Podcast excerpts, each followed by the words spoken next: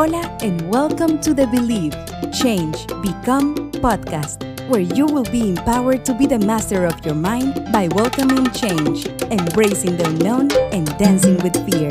You will also discover how to persevere with life's challenges when you believe, change, become. Your host, Nancy Salmeron.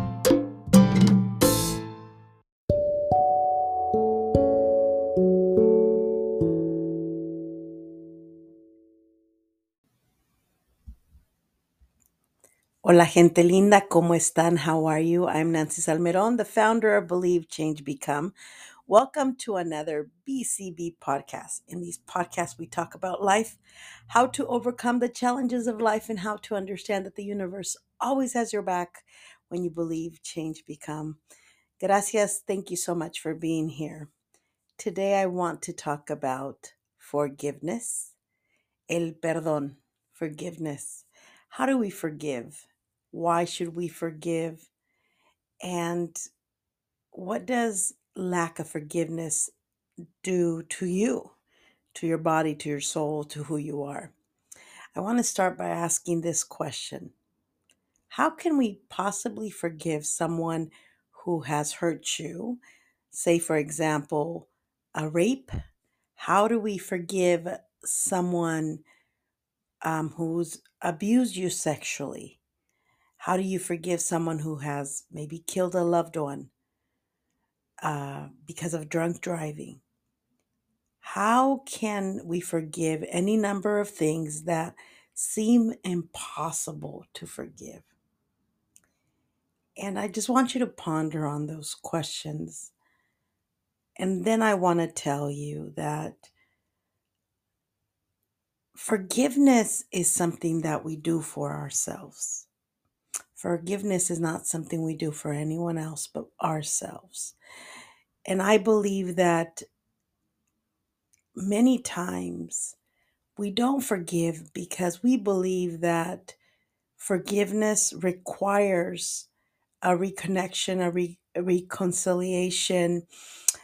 And the truth is that el perdonar, to forgive, does not require a reconnection or a reconciliation.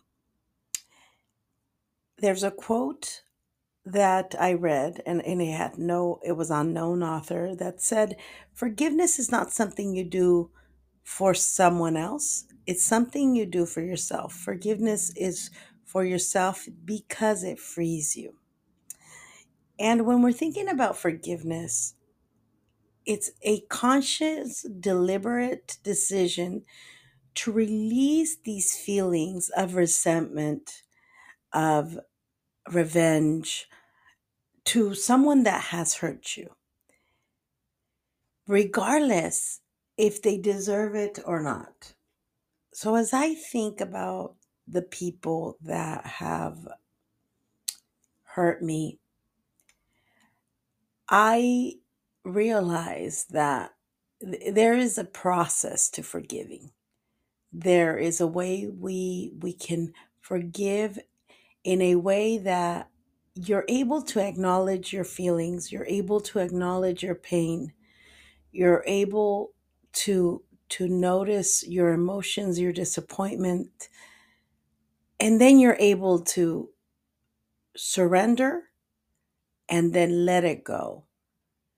And I believe that the times that I've had to let go of resentment or let go of the feeling of disappointment, let go of the, the feeling of sadness, of agony. The moment when I've decided that this was damaging myself, sometimes even more than the person that hurt you, that's when the process of healing or forgiving starts. And I understand that it's hard. It's very difficult. And I've been in in settings where the topic of forgiveness is a very it brings a lot of negative emotions to people who have maybe dealt with incest, uh, child abuse, rape, uh, someone um, someone losing a loved one because of another person, someone who uh, maybe a drunk driver. And I have to remind you that it's not easy. It's not easy. But then there is this this sense of it's not easy to forget, but isn't it also difficult to live with resentment, to live with anger, to live with wanting revenge? That is poison to our bodies. That is poison to our soul. That is poison to our existence. And I know that I'm criticized when I talk about forgiveness because a lot of people believe that forgiveness is about reconnection with the person that hurt you. And that is far from the truth. To forgive someone does not mean that that person is invited back into your life. To forgive someone is to seek to not uh, justify the behavior, but understand the behavior. Understand why they did what they did to you or to someone else. And in understanding, this does not mean that we are okay with what was done. You wouldn't do it to another person. This means that you understand why they may have done it, yet, this does not mean that you have to invite these people into your life. You don't have to recons- uh, reconsider or re- uh, you don't have to feel the need for reconciliation. It's okay to say, I forgive you, but you are not welcome in my life. I forgive you. I understand, but we do not need to engage. You do not need to participate in my space. If you are able to, um, and again, and this doesn't mean that that uh, to forgive someone you would you wouldn't want to engage in a maybe another opportunity. I i know of women who they've they've felt um, that they couldn't forgive their partners for infidelity because that would mean that they would have to welcome them back in their lives or continue to have a relationship and that's not the case. I i've dealt with infidelity and that really broke my heart. That was very harmful to my soul to my body to my mind to everything. I, I remember it felt like a death dealing with infidelity but in deciding to forgive someone, and this was an, my ex husband, I realized that I could forgive him, yet I didn't have to continue to be married to him. And in being able to do this and sending him away with a lot of blessings and a lot of love and wishing him the best, that took away a lot of my pain. And I think that when you are seeking to forgive someone, so many times what stops you from forgiving is that you feel you need to have a reconnection with that person. You need that person needs to be involved in your life. And that is not true. That doesn't mean that you, some people, uh, in, in the case of infidelity, will go to counseling they'll they'll do what they need to do and they learn to forgive and in a way they they learn from their mistakes and they continue on to a happy marriage.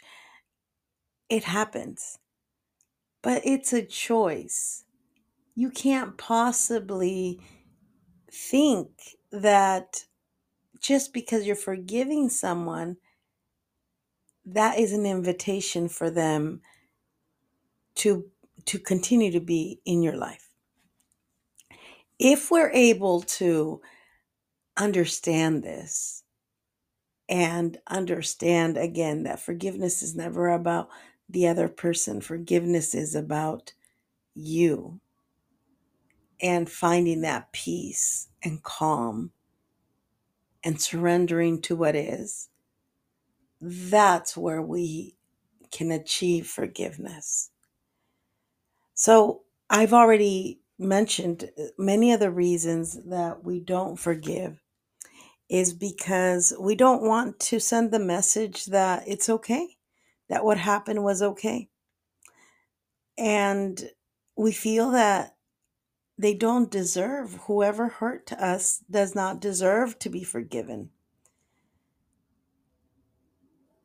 Another reason is that we feel that the person who has caused us pain should suffer. And we confuse justice with healing. Healing is, is something that that's the ultimate goal. Justice is something that if you trust the universe, if you trust the way karma works, that's how we are able to. We just have to wait and see how everything comes together. And I tell you, we have to be very mindful. We have to be very aware and in tune with our words, thoughts, and actions. And anything that you are sending out there or putting out there with words, thoughts, and actions that is a negative or it's going to affect people in a harmful way will eventually come back to you in one way or another. So we need to let justice bloom within time, and we need to let karma, the universe, your source, whoever you pray to, deal with everything that must come. So we don't need to worry about having to uh, seek out revenge or seek out a way to hurt someone because they've hurt you. And sometimes we hold forgiveness because we want to hurt them. And in reality, we're hurting ourselves. Too many people um, withhold forgiveness because they're expecting the person who hurt them to change. And I tell you, forgiveness is not about changing the other person. Forgiveness is about saying, I'm seeking to understand why you did what you did. And at the end of the day, if there is no trust, if you feel like they're going to continue to do what they need to do to be who they are. You forgive them because they don't know any better, but that doesn't mean that you invite them back into your life so that you can be hurt again or uh, hurt or feel uh, betrayed or anything like that. So some of the ways that we we continue to hold forgiveness is uh, holding grudges thinking that um, that you need to to feel that there needs to be this this sense of fairness something needs to happen to that person for what they did you need to let that go you need to trust in the universe. You need to trust in your source that everything eventually will work itself out. And in the end, people who have hurt you, people who have disappointed you, they're your best teachers. They're here to teach you something about who you are. And they're here to teach you something about who they are.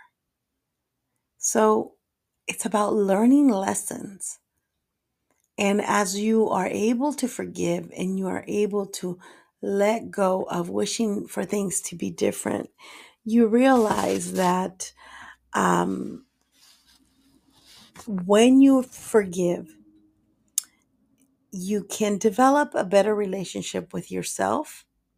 You can improve mental health. You'll have less anxiety, stress, anger, hostility. There'll be fewer symptoms of depression, lower blood pressure, a stronger immune system, improved heart health, and improved self-esteem. These are only some of these are some of the benefits of forgiveness. So, how do we forgive? We forgive by understanding that forgiveness is something that takes time. Forgiveness is about first being kind to yourself and acknowledging that indeed there was there was something done to you that you need to take care of and that you need to heal. And we heal by feeling our emotions. We heal by embracing um, what we are feeling, by embracing the hurt, the disappointment, by saying, I got you. And I know it's it hurts. And maybe even sitting with our pain for as long as we need to, and then trusting and letting go of that pain. We recognize that um, the value of forgiveness can totally improve your life. You identify that in order for healing to truly uh, happen, we need to forgive. We cannot heal if we are holding resentments, if we are holding grudges, if we need revenge for someone who has hurt us. Other ways that we we can start the journey of forgiveness is to seek a counselor, seek a life coach, seek a psychologist, seek a therapist. It's it's so important that we also acknowledge as I already mentioned your emotions. Acknowledge what was done to you. When we choose to forgive the person who who's offended you, who has hurt you, when you choose to do that, then you have to release the control, release the idea that you have to do anything. You have to let things flow. If you cannot forgive someone, these are some suggestions I want to give you.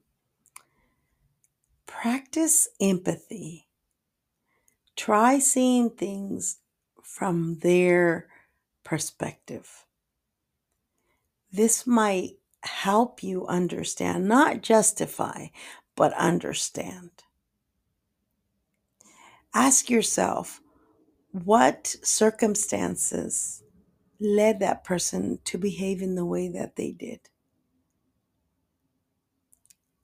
Perhaps you would have done the same thing, faced in the same situation. Think about times when you've been forgiven and understand that for someone to forgive you, that must have been a very difficult thing.